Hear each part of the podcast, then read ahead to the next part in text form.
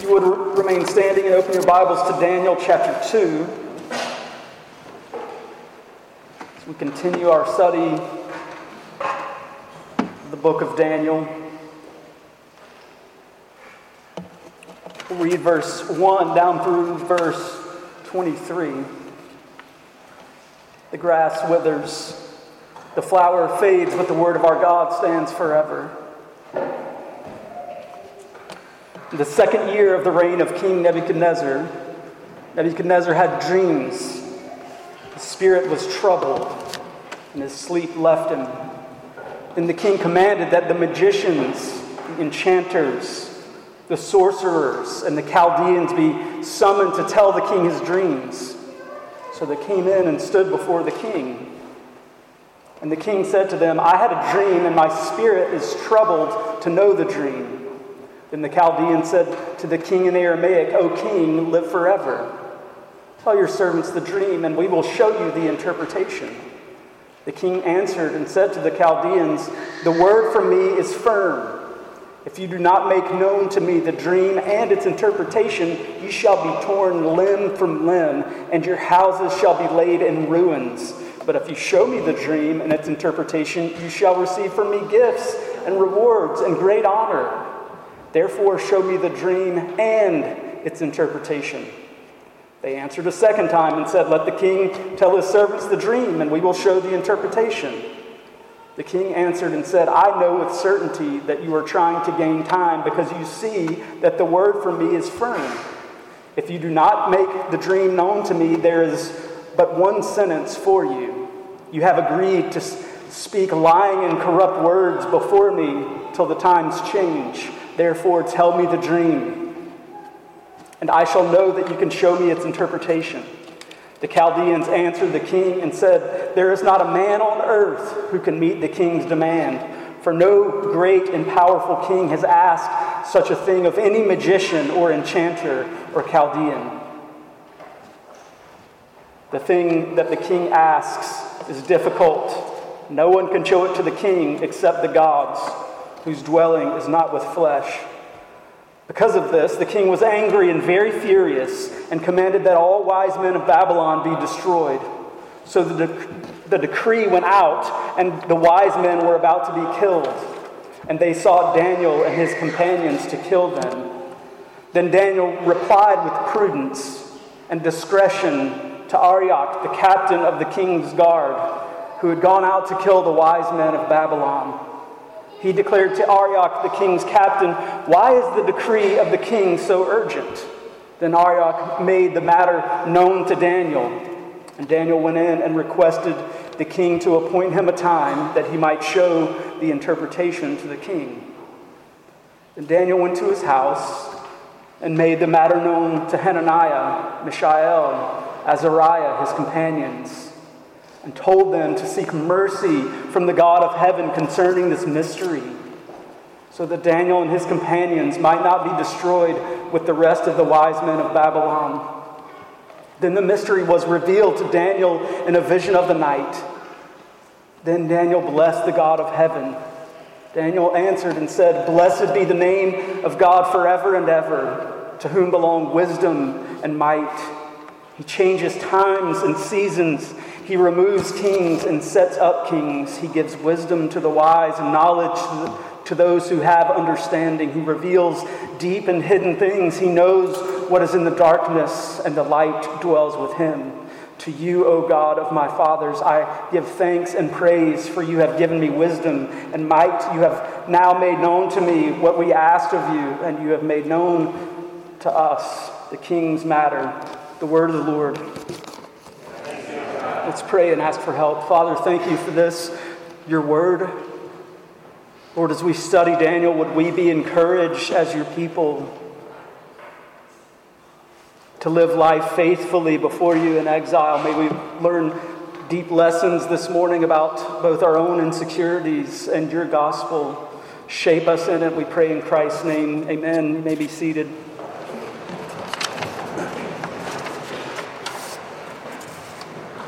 603 BC.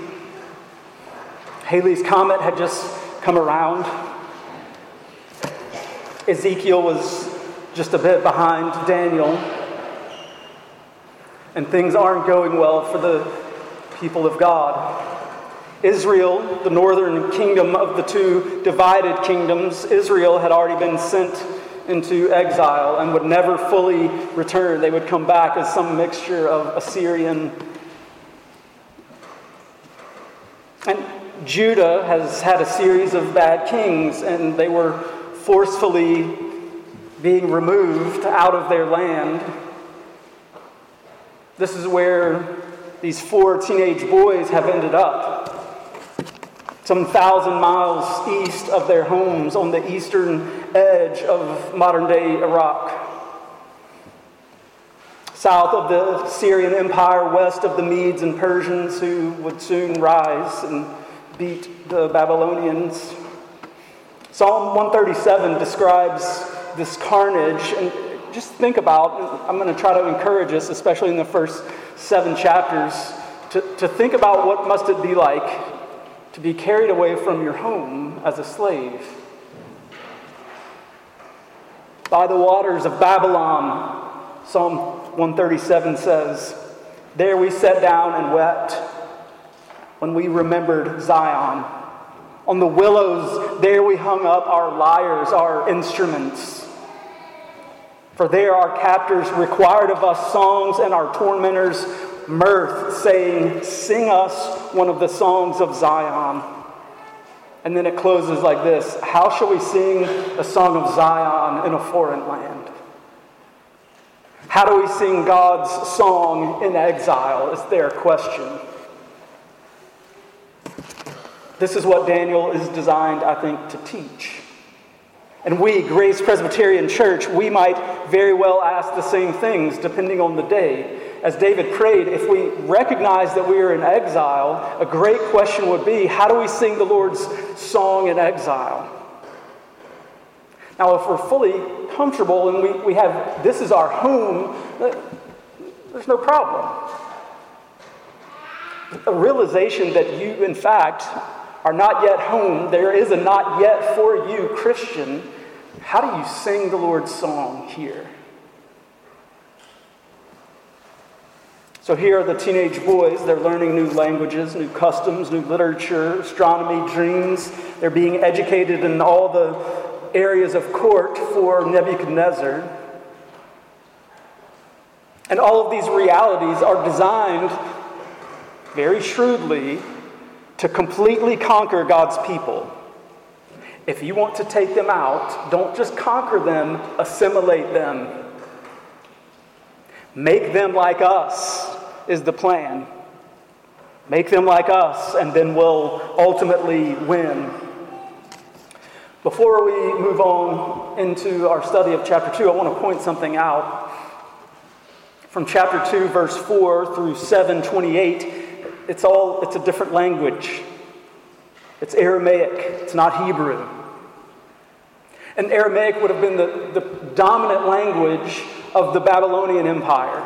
In other words, Babylon goes around, it's the, the bully on the street at the time, goes around conquering all these different people, and they all have different languages. But what, what's the common language that across the nations they can know and speak and do commerce? It's Aramaic. Why bring this up?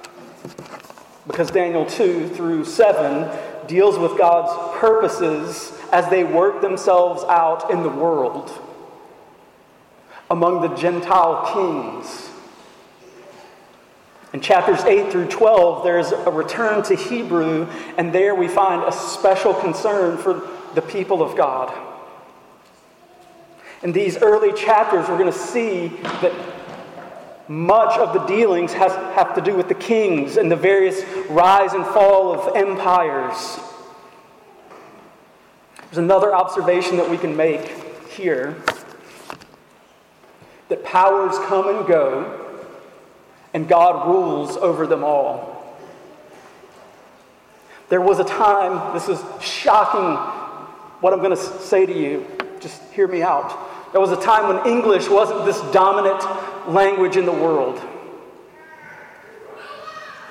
I know that's, that's a shock. There was a time when the dollar wasn't this massive standard. I know, just keep your seat. Don't throw stones. God rules, He reigns. Empires rise and empires fall, and God is still in control.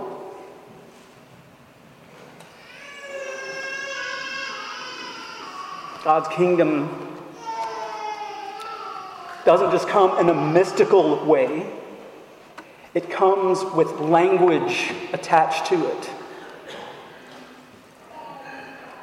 God's kingdom comes using language and words. So when we see a shift like this in the Bible, I think it's good to pause and remember and think about God's kingdom coming, the ways that He has ordained it to come. We just prayed, Thy kingdom come, Thy will be done on earth as it is in heaven. God's kingdom is coming. And that's as empires are on the rise and as empires fall, as languages come and languages go, as currencies rise and fall, God's kingdom does not stop. Daniel and his friends find themselves in a world radically different than their own. Imagine teenage boys thrown into university in a foreign place and, and getting high level instruction for three years, and then they're presented. That's what's going on already. Okay, so if he's going in before the king, they've been there, they've been in Babylon for years.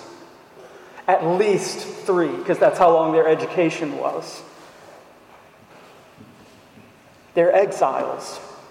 They had been a majority population, but now they are minorities. They had been with the party that is in power, and now they find themselves in the political minority, and they are servants and slaves. They had lived in a place of security, and now they live in a place without any security.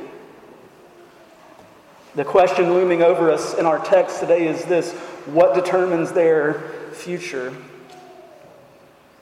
what determines what is going to come to pass, who is actually moving. We'll see these, these two competing kingdoms in this text. And the reality is, we're all being invited to view our lives in this way the already and the not yet. The already is what is going on now, but we are waiting on the not yet. And that's what we see here in today's text. How can we live as an exile, realizing the, the realities of life already and still waiting for the not yet? Daniel and his friends are going to learn that this world is not enough. This world is not enough. Two, that only God is enough. And three, that the way of exile for the Christian is the way of worship. The way of exile is the way of worship. First, the first lesson we need to learn is worldly power is not enough. In the first verse, we read in the second year of the reign of King Nebuchadnezzar, Nebuchadnezzar had dreams, and his spirit was troubled, and his sleep left him. Daniel has been introduced, and he's now telling a story. Around 550 BC, there was a man around 30 years old, the reign of King Nebuchadnezzar. He defeated the Assyrians. Now, this is by 30. If you're around 30 or older, don't think too hard or too long about these accomplishments. He had completely defeated the Assyrians. He had leveled Nineveh. He had stopped Egypt uh, the, Egypt's empire was encroaching, he stopped them definitively at the Euphrates.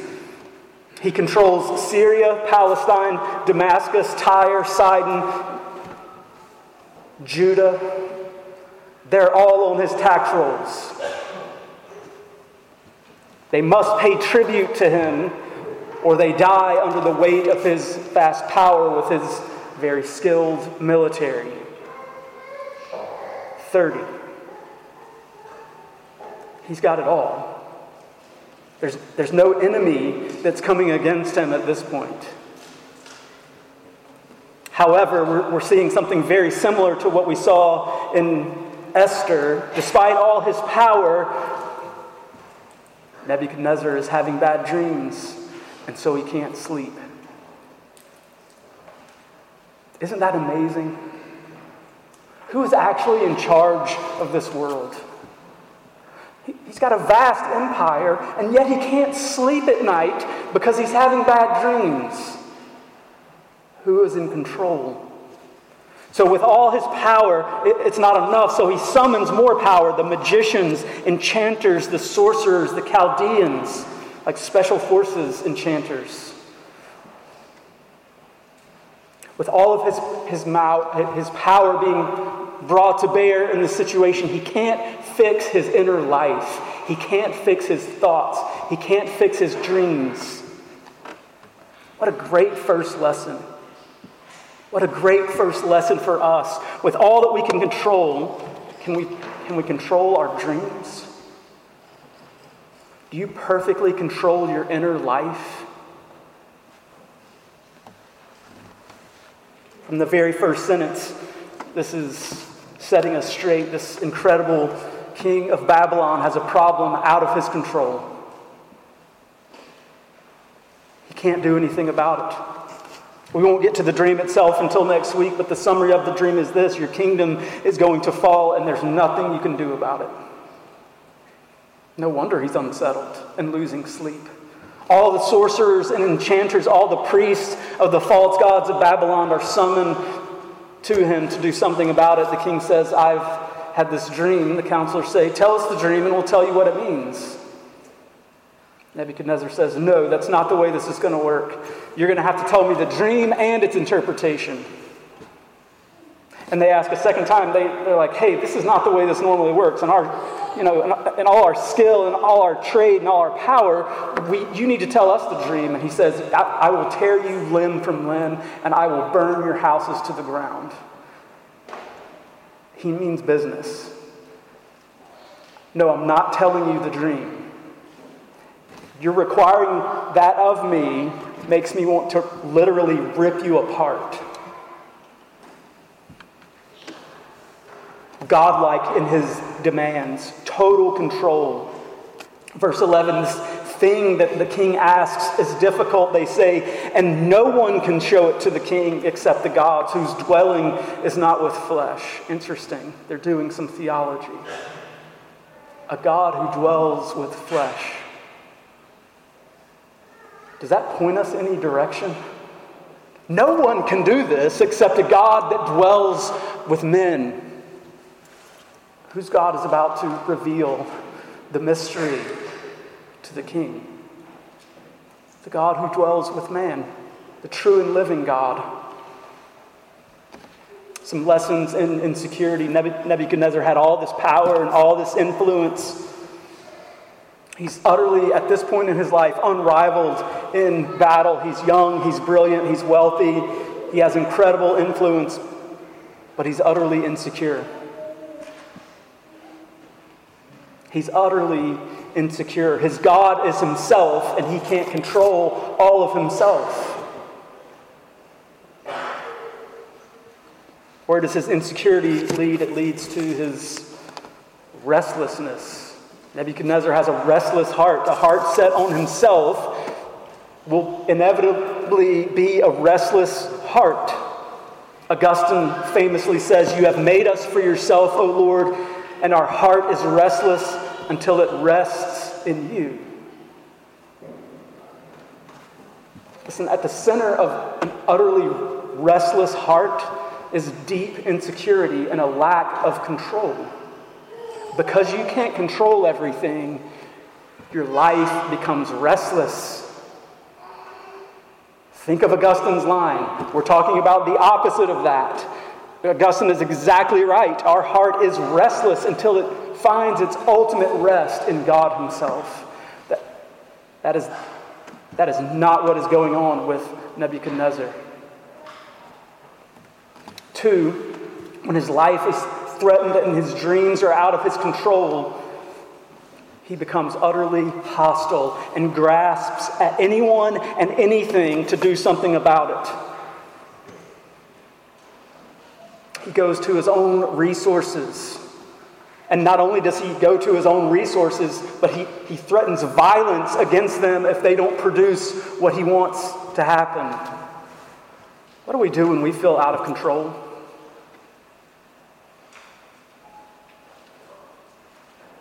I've done terrible things in traffic. Kim will tell you, don't, but don't ask her. terrible things. And I realize I'm, I'm utterly out of control. What do you do? Where, do? where do you look? What kind of resources? So he immediately went, he leveraged all of his resources to regain control. I think we all turn to our money, our power, our resources, our connections, our ability to control the situation. If I can outthink this, then I'll win.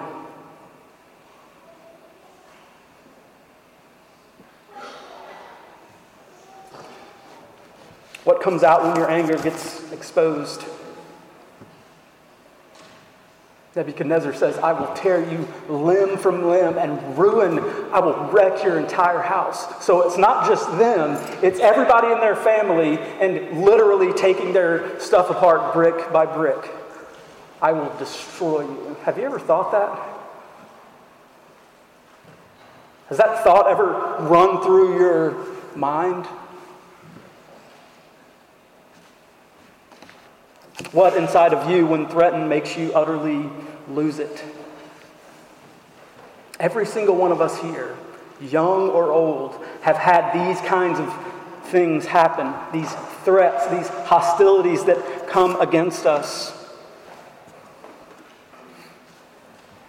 Nebuchadnezzar was being put in a powerless situation. He had no control over his dream and no control over getting an interpretation. He was utterly enraged and ready to kill a good portion of his own advisors, including Daniel. His worldly power was not enough to fix it, and neither is ours.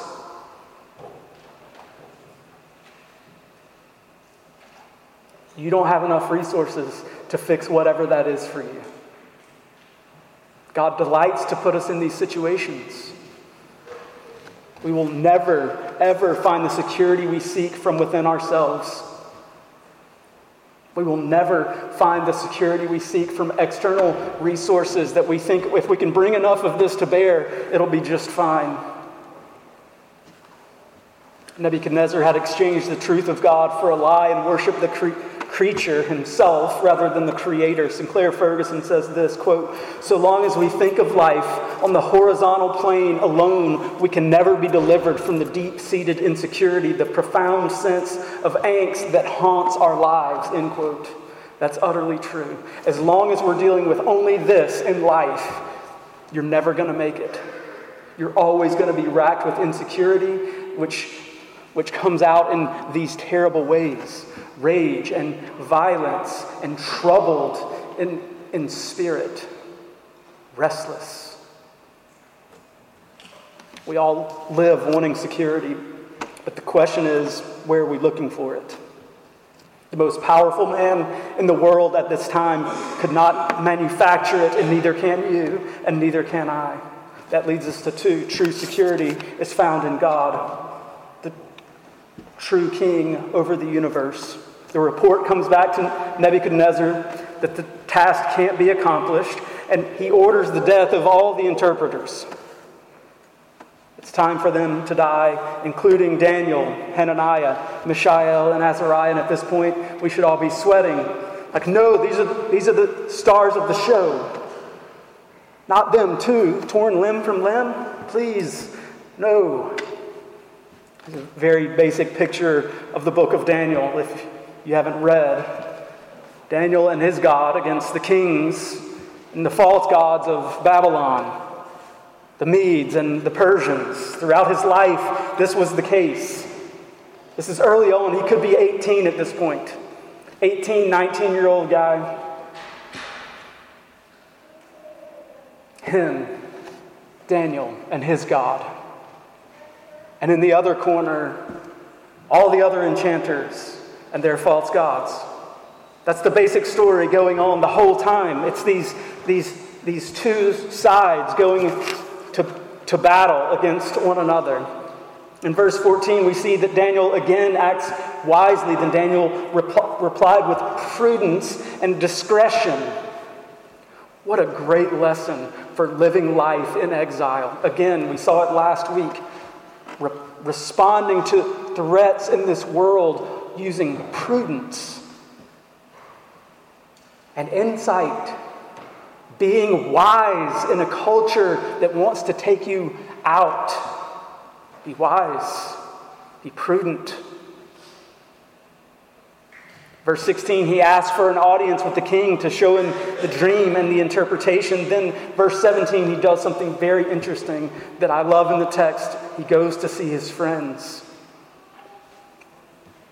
The situation is incredibly scary. Not only are they in exile, now their lives are on the line before the king. The situation is impossible. Nobody can answer the question. Imagine the fear and helplessness.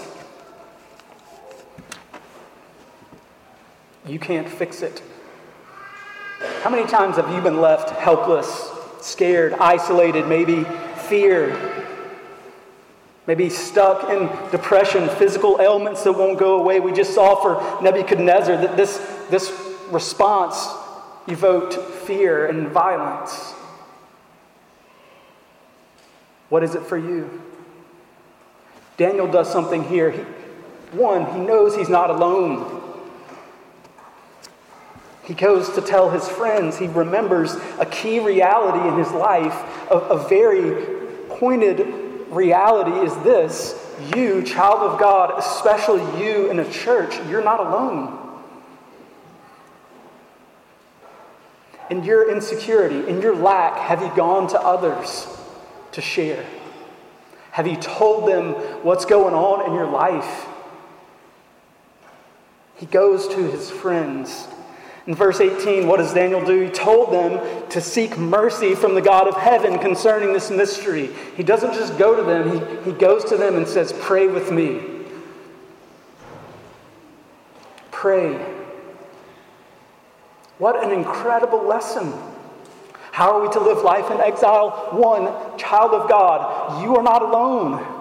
You have been given a church body. You have been given friends and family to ask others to pray with you.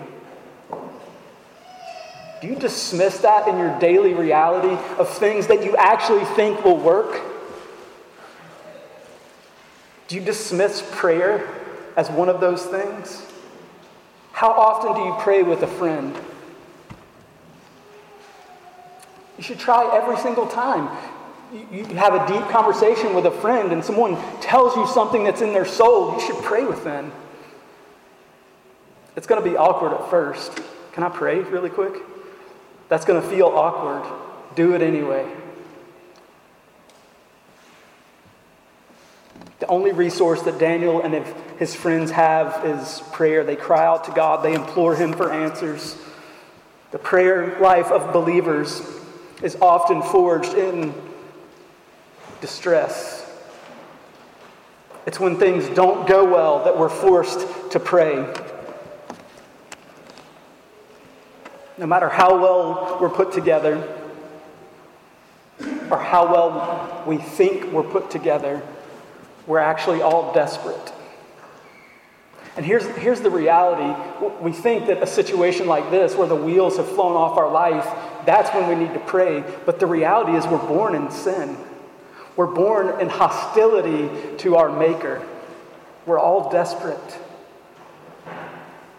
We've fallen in sin away from a right relationship with God, whether we admit it or not. Here's what I'm saying whether you know that you're desperate today and acknowledge it or not, you are. That's what Scripture says. You are in a desperate situation.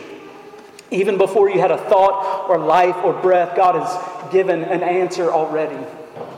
He has sent his son to answer that desperation, that most basic desperation that you have, because you were born desperate, born in sin and hostility against God. He, Jesus, came to live the life that you fail to live. Every time you break the law of God, whether you acknowledge it or not, you're falling short of his perfect standard. And he sent Christ to live in your place. And not only does he live in your place, he has died and taken the curse that you deserved. Then he rose in glorious resurrection, conquering death, hell, and the grave. See, whether you realize it or not, you, you actually are desperate. You might have a lot of resources that you can grab hold to. Doesn't matter, you're still desperate. Prayer forces us to acknowledge our need before God to yeah, show me somebody who who doesn't pray and I'll show you someone who doesn't think about their lives realistically. They don't know they're desperate. Paul Miller, in his book about prayer, says this quote, In the broader culture and in our churches, we prize intellect, competency, and wealth because we can do life without God. Prayer seems nice but unnecessary. Money can do, listen to this, money can do what prayer does, and it does it quicker and less time consuming. Our trust in ourselves and our talents makes us structurally independent from God. End quote. He's dead on. Why pray for a need if my money will get it done quicker?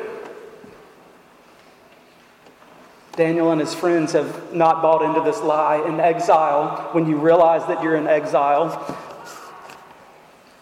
all you can do is live in the already and not yet. Pray. Hey, friends, pray. Pray for me. Pray that God will answer this. They have to look outside of themselves to resources that only come from God. If we belong body and soul to God, then why don't we cry out to Him more? Why don't we depend on Him more? We are not our own. This world is not enough. We saw that with Nebuchadnezzar. All his resources being brought to bear on his nightmares, and they can't do anything about it.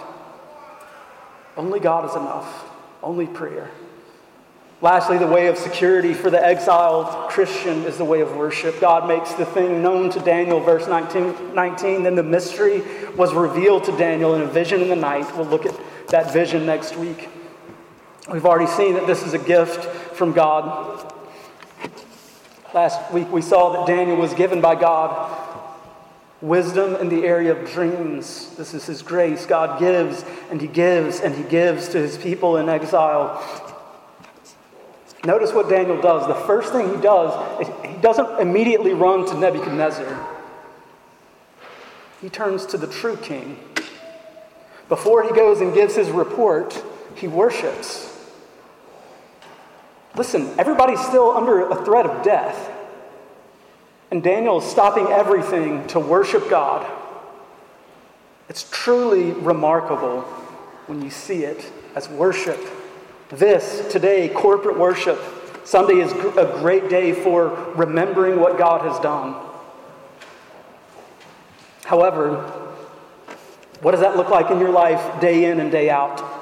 What does this look like for you on a Thursday morning when you're like, man, I can't wait to be done with this week? Do you stop to worship the Lord?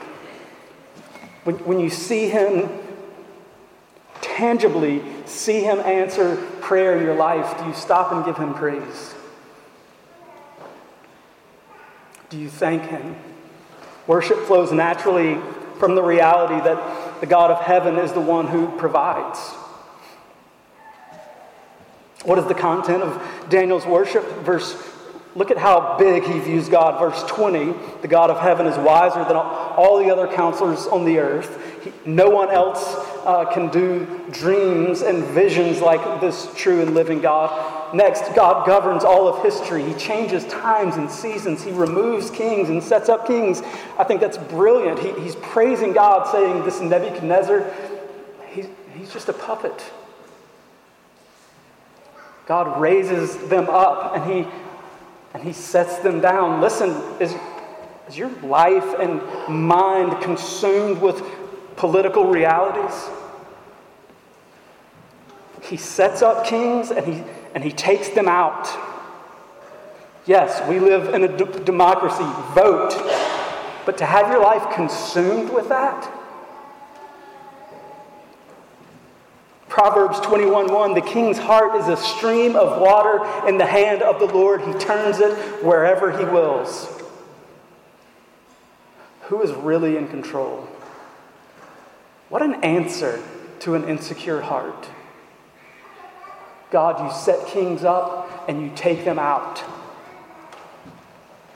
Verse 22 God is the one who knows the secrets, and nothing is, can be hidden from him. Lastly, Daniel's worship is specific. Verse 23 again To you, O God of my fathers, I give thanks and praise, for you have given me wisdom and insight and have made known to me what we asked of you. For you have made known to us the king's matter. Daniel turns his life to worship God because God has answered his prayer. To summarize, these powers that have always seemed so big to you and me are nothing to God. He can make the most powerful king have a sleepless night. What are the things that you put so much stock in in your life? Those areas that are giving you anxiety and insecurity, even today. When our security is threatened, we act rashly. Do we constantly find ourselves living unsettled lives? Do we try to control everything in our life using resources to bring to bear rather than turning to God and asking for His help? This whole chapter is really about these two kingdoms one worldly with false gods, and one with the true and living God. And we'll end with this Jesus tells a story, he gives a parable about these things, and he, he sees these two things like living in one way, he, he envisions it as a house. And life with God, the, the true and living God. He, he, he images these for us in this way. Matthew 7 Therefore, everyone who hears these words of mine about his kingdom, he's talking about all of his preaching up till this point, and puts them into practice is like a wise man who built, built his house on a rock. The rain comes down, the streams rose, the winds blew and beat against the house, yet it did not fall. Because it had its foundation on the rock that is Christ. But everyone who hears these words of mine and does not put them into practice is like a foolish man who built his house on the sand. The rain comes down, the streams rose, the winds blew and beat against the house, and it fell with a great crash. There really are only two options the rock is Christ, and every other option is seeking sand. What foundation is your life on? Let's pray. Lord, thank you for your word. May we live life in exile completely dependent on you. Lord, forgive us when we live lives motivated by insecurity and seek to bring our resources to bear to fix problems out of our control. Lord, these, these situations that we find ourselves in, would you help us be needy people? And in that need, depend on you. Make us a prayerful people. Lord, all these things shape us by your gospel. May we find our rest in you. We pray in Christ's name. Amen.